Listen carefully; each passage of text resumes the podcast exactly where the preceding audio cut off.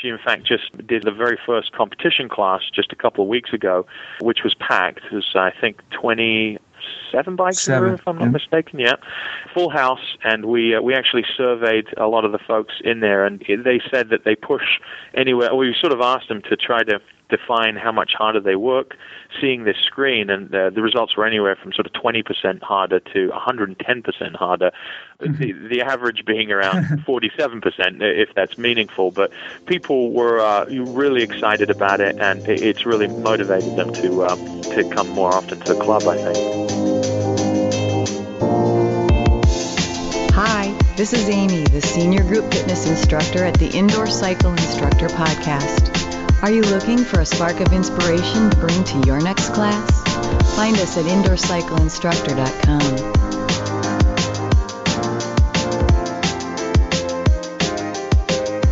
Hi, and welcome to another episode of the Indoor Cycle Instructor Podcast. I'm John McGowan, your very excited host because winter is here, and that means our indoor cycling season is starting to kick off.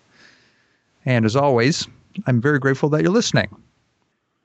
As we continue to watch manufacturers evolve through what I call indoor cycling 2.0, the introduction of metrics, be it heart rate monitors, or more importantly, power measurement on our indoor cycling bikes, it brings inevitable concerns from those of us who, you know, have taught on conventional non-technology based indoor cycling bikes for a long time. And I know one of the concerns that uh, many have is that when we put some kind of a display or a computer console in the front of our students, ask them to reference it, next thing we know it, they're focused on it. And I don't know that's really a good thing when, you know, the objective of having an instructor is having our participants look at us, look for direction, give us some connection with them from a community perspective, plus just so that they can mimic the things that we're doing and makes everything work better. So, to that end, I, you know, I'm aware of a club in New York. Actually, they've expanded to Florida and Chicago, but Flywheel Sports has a very unique system of displaying participants' power readings up on a screen. And the, what I think is cool about that is everybody in the class they got their head up they're looking forward like a good cyclist would do at the instructor. And it offers a lot of other elements as far as a competitiveness and those type of things. But the problem is unless you're a franchise i don't know if they're actually franchise but un- unless you own a flywheel facility you don't have an option to their system because it's completely proprietary. Enter my guess. I'd like you guys to meet the uh, i'm going to call them rocket scientists because uh, that's about how I look at them from the, the level of both entrepreneurism and intelligence that they've displayed. To me, uh, I had a chance to meet these two guys. But first, I want you to meet Mark Davids from uh, Performance IQ. Mark, welcome to the Indoor Cycle Instructor Podcast. Well, thank you, uh, thank you very much for having me. Those are certainly big shoes to fill, and I'm, I'm sure to underwhelm after that introduction. well, thank you. But and then your partner, who's actually really the brains behind a lot of this, as far as I understand it. That's true. Tay Yu. Tay, welcome. Thanks, John. Appreciate you having me. All right. Now, you guys are based actually in Chicago, right? Or in that area? That's correct. Yep. All right. And you have created a, I guess where you, you use, or I'd like to use, a retrofit system to take power measurements, well, for that matter, in cadence, and display them up on a flat screen TV or a projector screen.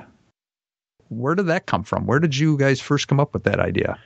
I originally had uh, come up with the idea when I was training for a triathlon. Actually, at the time, uh, I was living in Atlanta.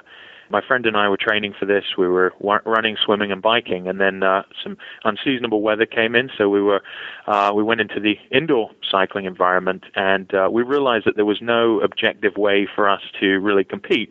We're a pretty competitive bunch, and so uh, we wanted to see where we stood and ranked uh, relative to one another in terms of uh, performance, power output, and so forth. And there was really no way to do that. Th- in that particular case, there were no computers uh, on the bikes, but even if there were, it- it's difficult to see by looking over. So um, it occurred to so me. you're that- checking up on the guy next to you to see if he's telling you the truth. yeah, exactly. I was trying to I was trying to peek over. So anyway, that I, I thought it might be uh, uh, useful to create a device that uh, that wirely transmitted that information to a screen so everyone could see everyone's performance. At that point, enter Tay. Because you realize you need somebody really smart to be able to figure out how this all would work. I, I knew I certainly wasn't smart enough to be able to do it, so I needed to recruit the uh, help of an engineer and uh, the mind of an engineer. And Tay and I actually met through uh, a company we both worked for at the time, and we just sort of started a dialogue. I, I think Tay kind of got excited about it too, and we uh, decided to pursue it last year. Yeah, and and, you know, on top of that, Mark and I are both. You know, I'm also a triathlete, so we love using this to compete. So it's been kind of a fun thing to use for ourselves. Right. So you guys obviously you understand, you know, the whole concept of proper training technique and and and how so much of that is around based around measurement. Yeah, very much. You know, I think you you obviously you have to, you know, in order to improve, you know, looking at your performance, um, you know, week on week is uh, is really important. Uh, you know, obviously technology is subsuming so so much a part of everyone's lives nowadays with mobile apps, and I think everyone's just getting a little bit more technical about that type of thing. So uh, it seemed very logical we would try to bring something to the indoor cycling environment. I need to tell everybody, you know, we've been talking, I don't know, six months, eight months, something like that. Yeah, you guys around that time. contacted Bill Pryor and myself and kind of told us what you had going on and and uh, we told you that once you're ready, we're just really excited to talk about it. The uh, so tell us, uh, you know, first, and I, obviously this is audio, and I have a short video up at uh, indoorcycleinstructor.com forward slash top power, which is the the name of your display system, and uh, you can get information about that there. You have a system that is currently designed uh, around Keiser M3s, but not exclusively, correct? Correct. Uh, we have a, this system that's developed for Keiser M3, but we're also working on other top line models so that we can provide this retrofit device to all gyms across the board. Very cool. And you guys actually were up here last week at uh, where I'm teaching at CycleQuest Studio, and my buddy ICI Pro member Joe Dukeson, and uh, you actually did kind of a beta install. That's where I made the video with myself competing with Joe, and I was really impressed on. You've got it's essentially just a plug and play system. You know, if if somebody has M3s, they can plug these little transmitter units in, and pretty much away you go. Uh, Yeah, it was um, it, simplicity. We, we really think was a, an important part of this um, to to try to be non-invasive. And with the M3, it's uh, actually quite an easy process because there's a uh, there's a, a telephone type port that we uh, tap into, and the device is it sort of blends into the bike. That was another thing that was important, not to have it stand out because it's a very elegant bike design, and it's a, a fairly simple install. That was kind of a key component to the design of the system originally. For the potential business owners, entrepreneurs out there, how long have this been in development? Uh, I would say we seriously started looking at this and working on this full time back in February, which is right before we contacted you and Bill. So, yeah, in about 10 months of development. Your current installations are We have current installations at right now Gold Cycle Studio in River North, Chicago, and Cycle Quest in Minneapolis, as you mentioned, Joe's studio. And Gold Cycle has been in, installed over two months now. what have the experiences been there? It, it's been tremendous actually. The uh, uh emmy who's the owner was very excited when we first told her about the system which as tay mentioned was you know under development. We sort of used it as a prototype to see uh, what people's reaction would be. But it's been it's been tremendous. She in fact just did her uh, the very first competition class just a couple of weeks ago which was packed. Was i think 20 seven bikes in Seven, there, if I'm not yeah. mistaken. Yeah, full house, and we uh, we actually surveyed a lot of the folks in there, and they said that they push anywhere. We sort of asked them to try to define how much harder they work seeing this screen, and uh, the results were anywhere from sort of 20% harder to 110% harder. Um, Oh, wow. the, the average being around 47%, if that's meaningful. But people were uh, really excited about it, and it- it's really motivated them to uh, to come more often to the club. I think. Having a chance to ride with it and, and ex- see it. And again, because this is audio, explain, you know, what data uh, is available to be displayed on the screen wall, you know, projector. So from the Keiser bug, you're basically seeing the same set of data that you see on the little computer screen on the Keisers. Uh, basically, we take the information about the uh, the power that you're putting out, which is based on your resistance and RPM, and also the RPM. And using that information, we're also able to calculate energy. You know, power is shown in watts in the Keiser M3 system, and we take that information to figure out energy in kilojoules. So we, and you know, as far as uh, customizing display and different ways to show data, we can do that also. Okay, yeah, and we had talked about that. That if someone has a specific specific need, you guys are you know early enough in all this that you're, you know, you're, well, I should say early enough, but you've designed it in a way that it can be uh, customized in, in large respect. Right. The okay, so explain to everyone why the, why the energy uh, field, the reading well, that they're saying. Yeah, I mean, one thing that Mark and I noticed uh, while we, you know, while going through and looking at the Keiser bikes and you know Flywheel Sports is that power is an instantaneous number. So as you take your class, you know, you can put out a lot of power in the beginning. You know, your energy output, your energy accumulation is going to be much lower for a person that kind of puts out a lot in the beginning and just kind of uh, coasts at the end. So energy is a true measure from beginning to the end of the class. The accumulation of uh, power credits you, you have put into the system. So it's really a, a, single true measure of understanding how much work you have put out during class. Okay. Mark, how do you see that benefiting a, a participant? Well, I think you can um, you sort of learn to pace yourself a little bit better. It feels a bit more like you're sort of on a, a running track. You, you know you've got to run six miles. You know you don't want to go too fast at the beginning. So I think it, it does help with pacing.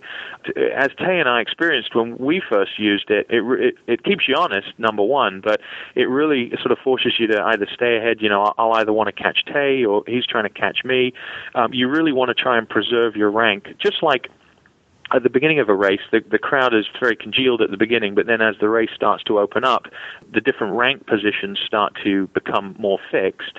The goal is really to preserve your rank. You know, if you're whether you're you know 15th in the class, whether you're top in the class, wherever you are, it really, in a sense, forces you to try and stay in that position, and, and that's where the extra work comes in.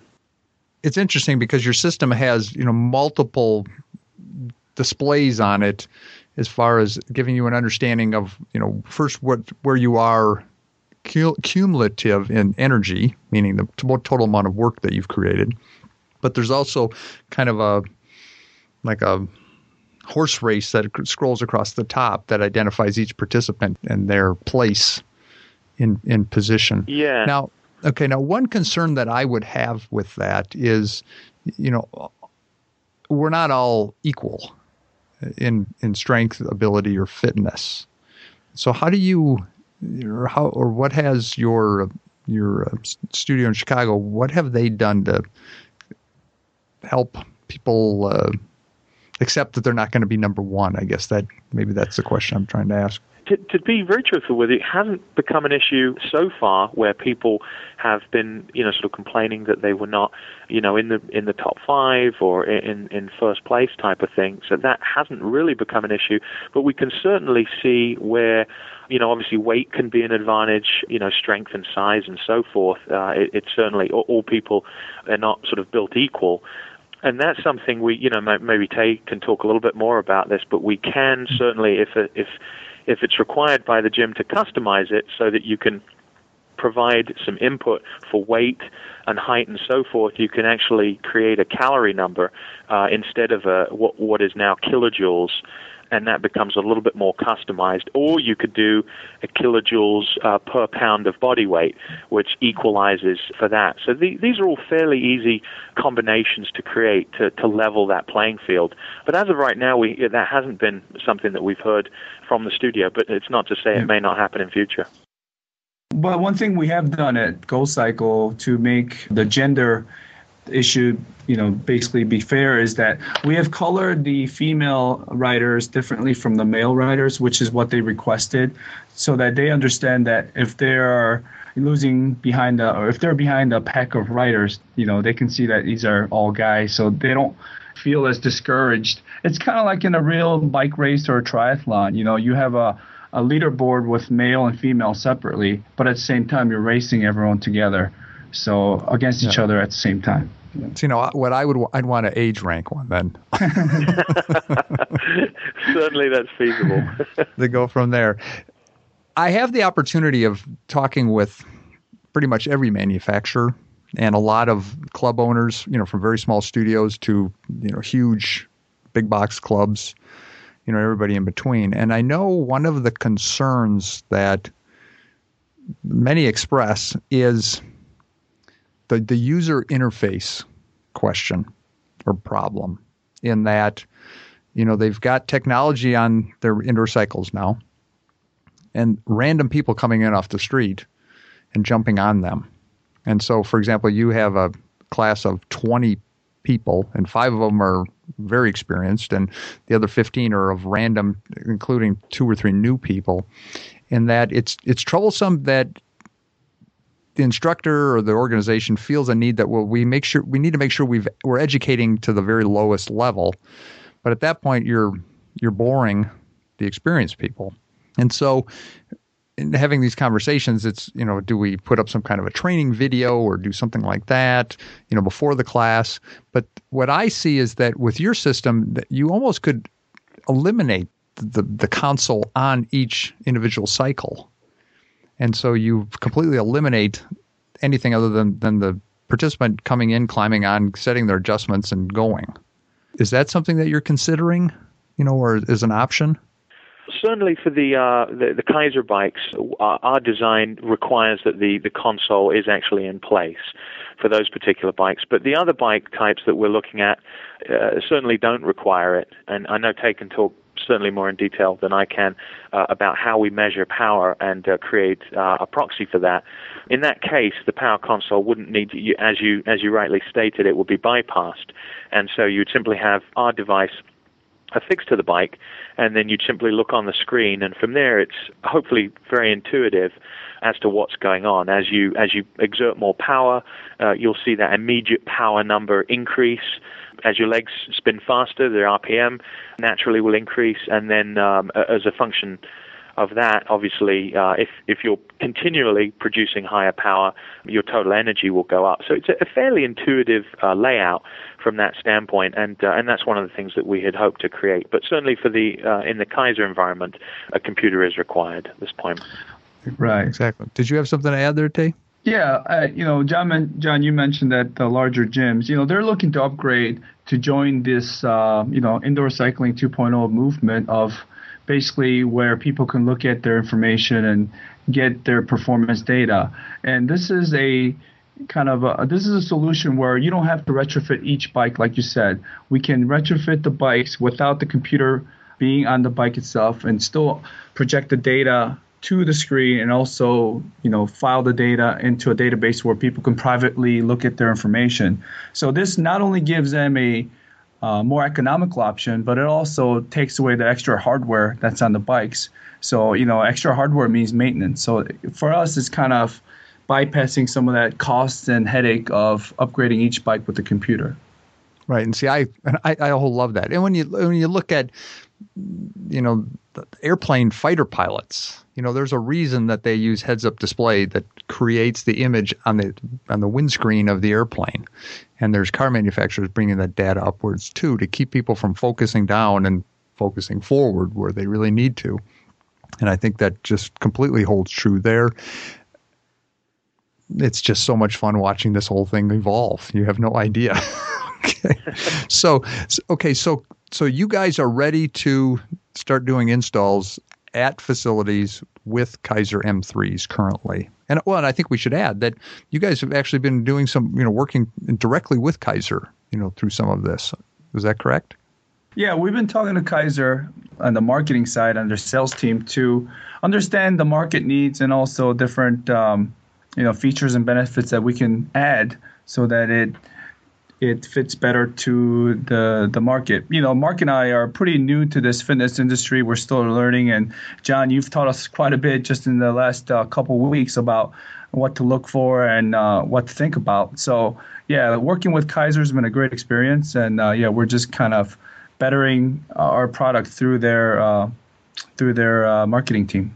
Oh yeah, no, I and I you know, have nothing but good to say for them. They, if it wasn't for their initial sponsorship, we never would have had our first conference, and uh, so I am forever grateful to them and and um, teaching on them. And I know that their you know their product is. It was funny. We were talking to Joe at the studio on Sunday. Remember, he was saying he's had bikes over a year. And he hasn't he hasn't touched one. Yeah, it's been amazing. we we have heard that fairly consistently, um, you know, throughout the markets and, and all the different gyms that we've talked to. But it, uh, as far as maintenance, they've definitely uh, uh, figured that out because it is uh, very very maintenance free or, or uh, low intensity uh, maintenance. So that's certainly a good thing.